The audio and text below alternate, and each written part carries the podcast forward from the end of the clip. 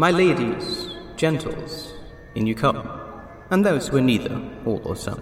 Come hither all, such tales to hear of misrule, magic, flight, and fear. Of things that unleash pandemonium, and heroes to defend us from them. And for those who thusly need informing, in the show notes you'll find content warnings. So cautioned, audience, come with me to the Pantaloon Society.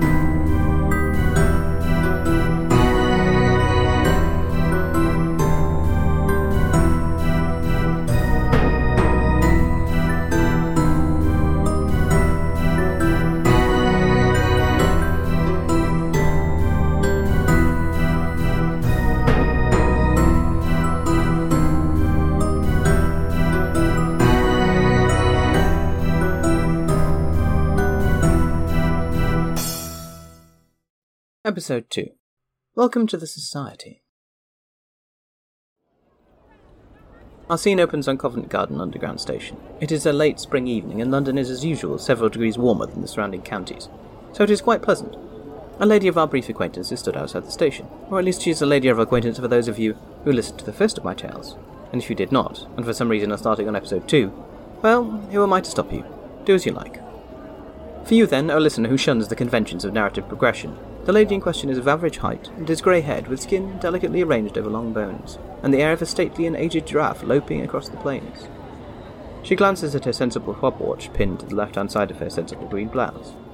Seated on the floor, tucked under a dirty blanket, is a tired looking young man.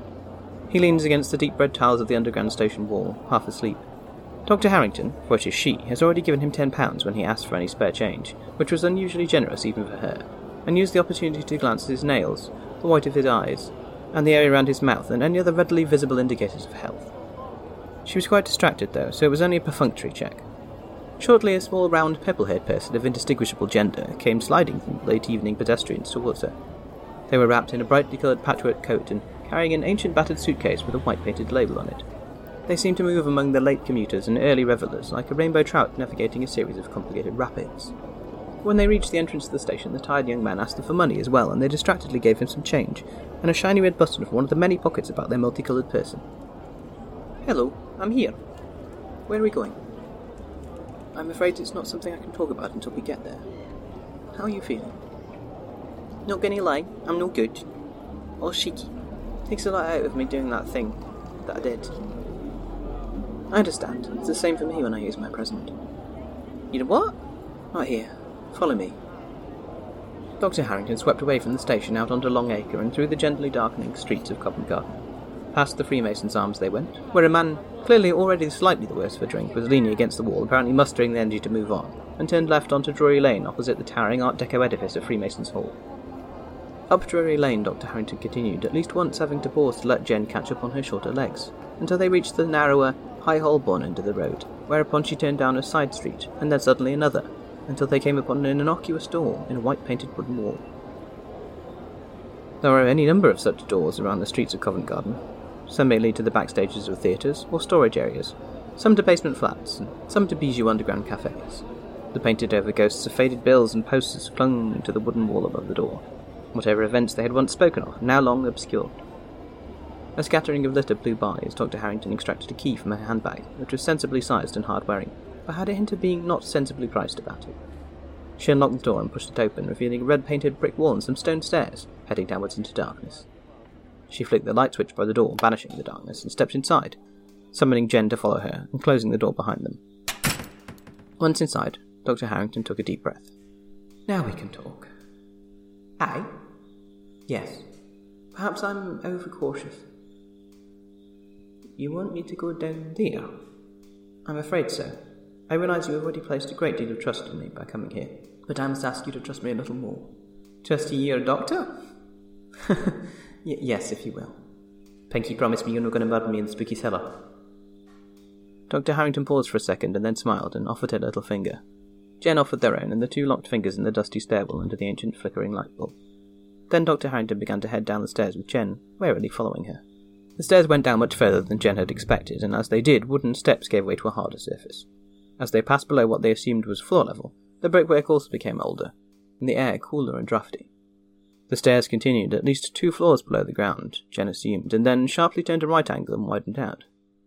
Dr. Harrington flicked another ancient brown light switch and poorly illuminated the long foyer of an old theatre. The stairs, now revealed to be polished white marble with a red carpet, held onto them by brass stair rods, continued down into the foyer, which disappeared off into the gloom. The lower parts of the walls, below a flanged dado rail, were painted the same crimson as the carpet running down the floor. The upper parts were wallpapered in a pattern of swooping tropical birds, green, blue, and scarlet. The wallpaper was peeling in places, but still bright and unfaded by the sunlight, which clearly never entered this place. There was not even the tiniest skylight in the walls or ceiling to allow the smallest of rays to penetrate within. At the far end of the hall, two very large things loomed in the poor light, but it was not possible to make out what they were from this distance, only that they were tall and towering. Jen shrank back a little against the wall, unnerved by the strange grandeur, but when they bumped against something uneven, they realized it was not a wall behind them, but the gilt frame of a large painting that went almost to the ceiling. They looked up at the painting to see a warm, florid face smiling cheerfully down at them, framed by curling dark hair. The man depicted wore a black frock coat with a high collar and a white cravat neatly tied in a bow. In the background of the painting, behind the man, was a stage, whereon a clown in a frilled ruff and spotted trousers bestrode the scene like a comedic colossus. His face was painted white, his hair a blue plume, and his cheeks and lips highlighted with bright red. A brass plate on the frame read, Joseph Grimaldi, 1778 to 1837. Dr. Harrington led them down the steps and into the long foyer past a shut up ticket booth set into the wall at the bottom of the stairs. They passed further imposing paintings. A man with a ferretish face, goat like beard, and moustache before a scene of a skipping actor in a patchwork coat with a haretail on his cap and a black leather half mask. Tristano Martinelli, 1556 to 1630. A well built woman with tight golden curls and a late 16th century blue dress, supported by a farthingale. Isabella Andreini, 1562 to 1604. She was surrounded by multiple stages full of loving couples, dancing together, kissing, holding each other in tight embraces. The other side of the foyer, against the wall, was a long glass case with a jumble of apparently random items, each carefully paired with a typewritten label. Props, masks, items of clothing, at least one red nose. The top shelf held a series of pictures, daguerreotypes, cartes de visite, black and white photographs, and a handful of ones in colour. Jen was able to make out a few labels Emmett Kelly, Oleg Popov, Ricardo Gonzalez Gutierrez. Charles Adrien Wettach. Realization had now dawned on Jen's face. Clowns? It's all clones! Yes, the faces of our antecedents watch over us, inspiring us to be as dedicated and as unwavering and as hilarious as they were. But I promise I will explain everything. Dr. Harrington and Jen passed several doors. Some had quite comprehensible signs over them dressing room, properties, one was more enigmatic. It read mysteriously, Hall of Forbidden Faces. As they approached the end of the hallway, two long staircases could be seen leading to some upper floor on the left and right of an arched doorway. Through the doorway was a darkened theatre, at the back of which the proscenium arch of the stage could be dimly made out behind rows of tall shapes. The sign over that door, curious enough, read not auditorium, but library. Further inspection revealed that the tall shapes were indeed a series of bookshelves, set up where once there had been rows of stalls. Upon approach to this end of the foyer, it also became clear what the two huge figures at the end were statues. Each was in its own arched marble alcove on its own square pedestal. Each stood tall enough to leave only a foot or so between the top of the figure and the ceiling. The stone of the statues was rougher, older, and more worn than the smooth marble of the plinths on which they stood. Although both were roughly the same height, neither was quite in proportion with the alcove in which they had been placed. Both were unusual in other ways. The average, the usual statue, when it is not of some known statesman or other worthy, depicts the idealized human form of the time of its production. Some muscled or gently curved godlike form, graciously gesturing towards the observer. These statues were not so. The left hand figure was lanky, cartoonishly so, with an exaggeratedly bent Roman nose, knobbly knees, and skinny arms. It was dressed as a legionary, with a helmet with neck guard and cheek plate, and segmented lorica across its shoulders and chest, all of which seemed intended for a much more powerfully built soldier. A square tower shield leaned against its hip, a pilum spear against its shoulder, and a short sword of gladius hung at its belt. The right hand figure also bore a short sword, but was dressed as a gladiator of the type known as a murmillo. Undressed except for a loincloth and segmented metal arm guard, a plumed helmet, and a pair of leather sandals. In contrast to the legionary, the Murmillo was rotund, with a great barrel like belly and ham hock arms. Carved into the old stone under the feet of the left statue as she passed, the legionary Jen saw the name Maccus. At first she struggled to read it as the U had been carved as a V in the Roman fashion. Dr. Harrington ducked off to the left, just before the first long stairways, and pushed open a door, the sign over which simply read Manager's Office. The room was large and had obviously not been a manager's office for quite some time, although it did indeed seem to serve as someone's office, and also their break room, and possibly even an occasional bedroom. A battered leather sofa equipped with an array of multicoloured blankets and cushions squatted against one wall. A small kitchenette, not much more than a sink, some drawers, a kettle, and a microwave had been installed to one side. A series of wooden tables ran along one side of the room, one of which might even have been the original managerial desk given its apparent age and size. There was a laptop and an office chair behind it, and a series of box files, notebooks, and other stationery. Dr. Harrington gestured at the room. Welcome to the Pantaloon Society. Would you like a cup of tea?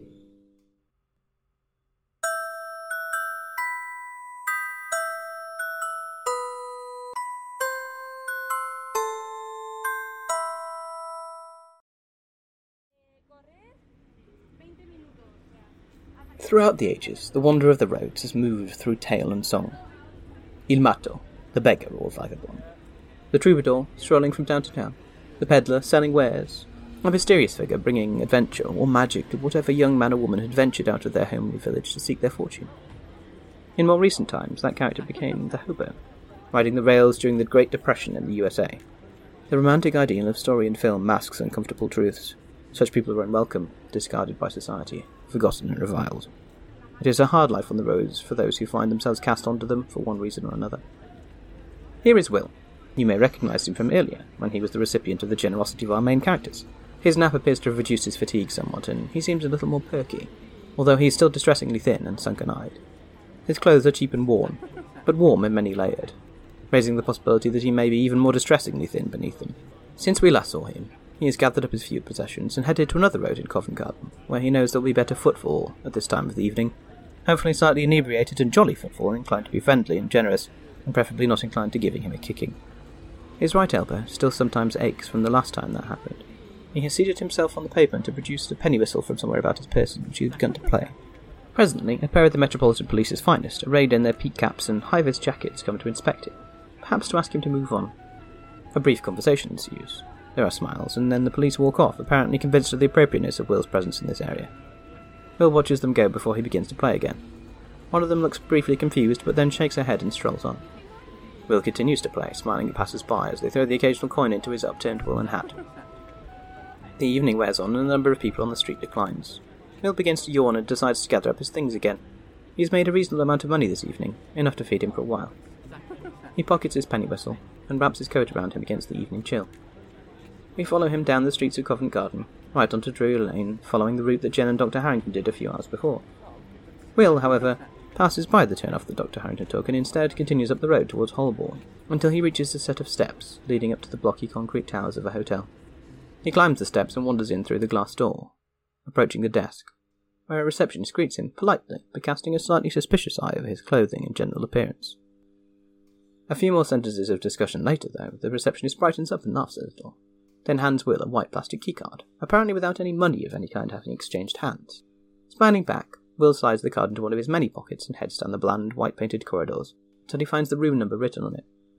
He opens the door to room 247, dumps his things by the bed, and curls up in the fresh white sheets, falling asleep almost instantly. Out on the pavement in Drury Lane, an indistinct figure glances down at something in their hand, and then up at the hotel.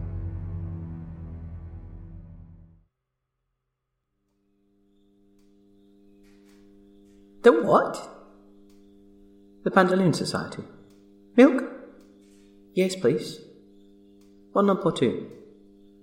I don't want the milk if it's lumpy. Sugar? No thanks. Dr. Harrington handed the plain white china mug of tea to Jen, who sipped at it cautiously. Thankfully, the milk tasted fine and was not in any way lumpy. Dr. Harrington leaned against the desk and sipped delicately at her own cup. So, when did you discover that you could bring toys to life? When I was a wee it scared me, so I tried not to do it. But sometimes I couldn't stop it. It's not just toys either, anything with a face. I made a shop dummy move once. I don't. You don't have to talk about it if you don't want to. I was the same. I discovered my present when I was a girl. The first person I used it on was my sister. Why do you call that a present? A sort of linguistic smokescreen. If one discusses gifts in front of people not in the society, it can sometimes give an indication one is talking about something supernatural, and that is to be avoided. Two clowns talking about presents, though, will hopefully be assumed to be discussing something entirely innocuous. A child's birthday party, perhaps. Oh, hey, that's clever. Yes, it is, isn't it? Now, regarding the society, the short summary of it all is that we are a secret association of entertainers, clowns, actors, circus folk, that sort of thing, who have presents. We exist to protect the world from evil, particularly where it interacts with our spheres of influence. Jen's eyes widened, and she could not prevent a delighted smile from spreading over her face. A secret society. A clandestine clown confraternity. And they wanted her to join. Images of clowns with all sorts of wild magical power ran through her brain, flying, becoming invisible, shapeshifting. I feel I ought to warn you, it is not the stuff of comic books and action films. It is dark and dreadful work, protecting the world from creatures that take joy in laughter and attempt to corrupt it. Creatures who predate on the innocent and unwary. Creatures like that puppet you encountered back at the hospital. I have encountered things more terrible than it, and if you join us in the society, so will you. No one comes out unscathed. Some do not survive. Pay is obviously commensurate with that risk. The Society has a number of investments and bequeathments acquired over the years, which are more than enough to pay the handful of people we currently employ. You have to think about it, eh? And I want to hear more to help me make a decision. More about the Society? Aye, for a start. Well, there is a lot to tell, and there are books in the library written by Society performers. We call them performers. In the past. They go into more detail, case notes in the archives, and that sort of thing. The most important and useful information, the actual origins of the Society, and why some of us have presents, that we don't know, I'm afraid. Oh, that's a pity. Yes, I'm sorry. We are fairly certain, though, that it all started in ancient Rome. We do know that because of the two gentlemen out there in the hall. Oh, aye, I saw them. Big lads. Who are they? Maccus and Buccus. The names are carved on the statue's plinths. Two characters from the Italian farces. They were improvisational masked comedy shows, performed before the athletic games in the city of Atella in Campania in southern Italy. The statues have been studied. There is a document about them in the Italian in the library, and the stone they are carved from is from that region. They're thought to be from the first century AD, about the time the farces were banned. They had become very popular in Rome, and the players had become dangerously arrogant, even beginning to mock the emperors themselves. One player called Emperor Tiberius an old goat. what did he do to deserve that? I believe he was thought to be sexually licentious. So he deserved it then.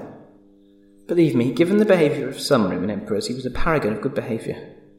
The farces must not have been entirely suppressed anyway, because Emperor Hadrian was quoted as commissioning a performance of them a century or so later. The author of the document I refer to speculated the statues either presided over the Via Atellana, that's the road that led into the city, or stood beside the altar of Bacchus and were brought out whenever the games were held. Bacchus is the one with the grapes, right? Yes, among other things. They do seem like appropriate companions for him, don't they? How they came to be in the possession of the society is lost to history, but the document I spoke of is dated from 1687, so it must have been before then. The statues and the society remained in Italy until the Napoleonic Wars. There was a riot in 1797 when Joseph Bonaparte and the French general uh, Mathurin Leonard Duphot tried to incite a republican revolt in Rome against the Vatican. Sounds like that didn't go well. No, indeed. A fire set by one of the rioters damaged the building the society was using as its headquarters and the decision was made to move it to a safer space underground in London. Here it has remained ever since, in this defunct theatre purchased for the purpose in 1801. It has survived several more wars and the Blitz due to that wise decision. There is a trapdoor in the properties room that leads down to a Victorian sewer, most likely a culverted tributary of the Thames. I've been down there and seen evidence of old bunk beds and discarded food from the 40s. I suspect it may have been used as a bomb shelter. Jen had almost forgotten about their tea, listening fascinated to Dr. Harrington's stories. Hundreds of years of secret history, a mysterious underground theatre shut up since Georgian times. What other enigmas could this place hold? Who knows about it? How many performers are there? Including myself? Two. Two? Yes, there's just me and Joe now.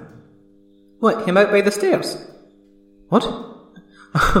Oh, you mean Mr. Grimaldi? No, no, he is not a performer. Although, for all we know, he may have been in the past, there's certainly the occasional reference to him in case files. No, Joe will be along shortly, but he and I are all there is now.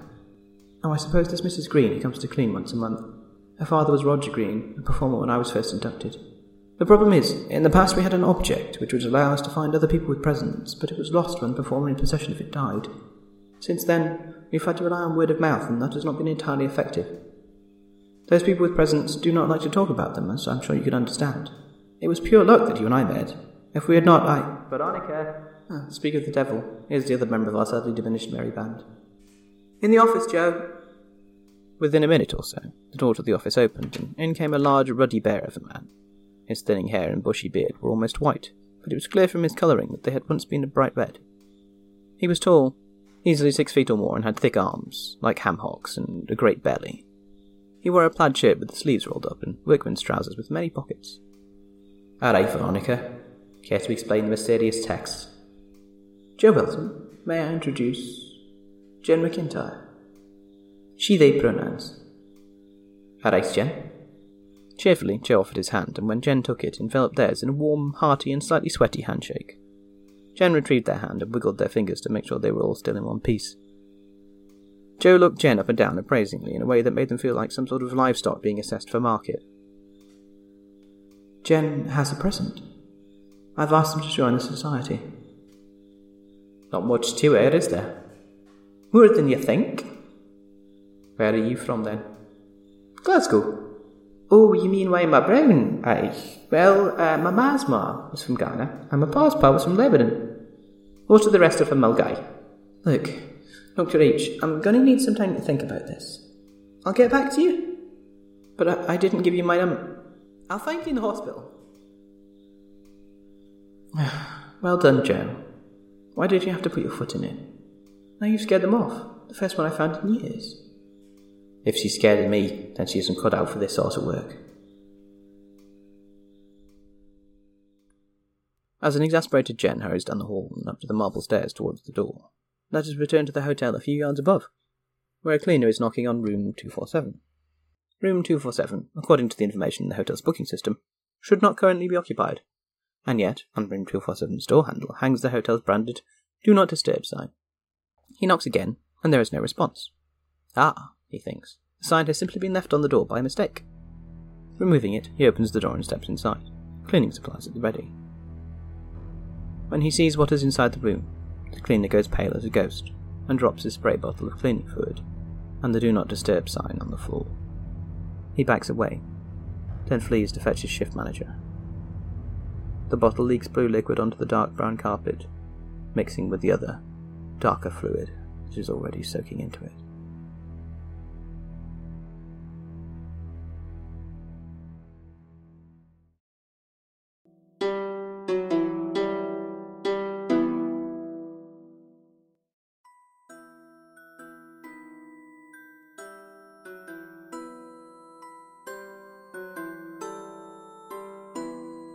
Pantaloon Society is a Cytochrome Hear production by Lou Sutcliffe, AM pronouns, distributed under a Creative Commons Attribution 4.0 International License.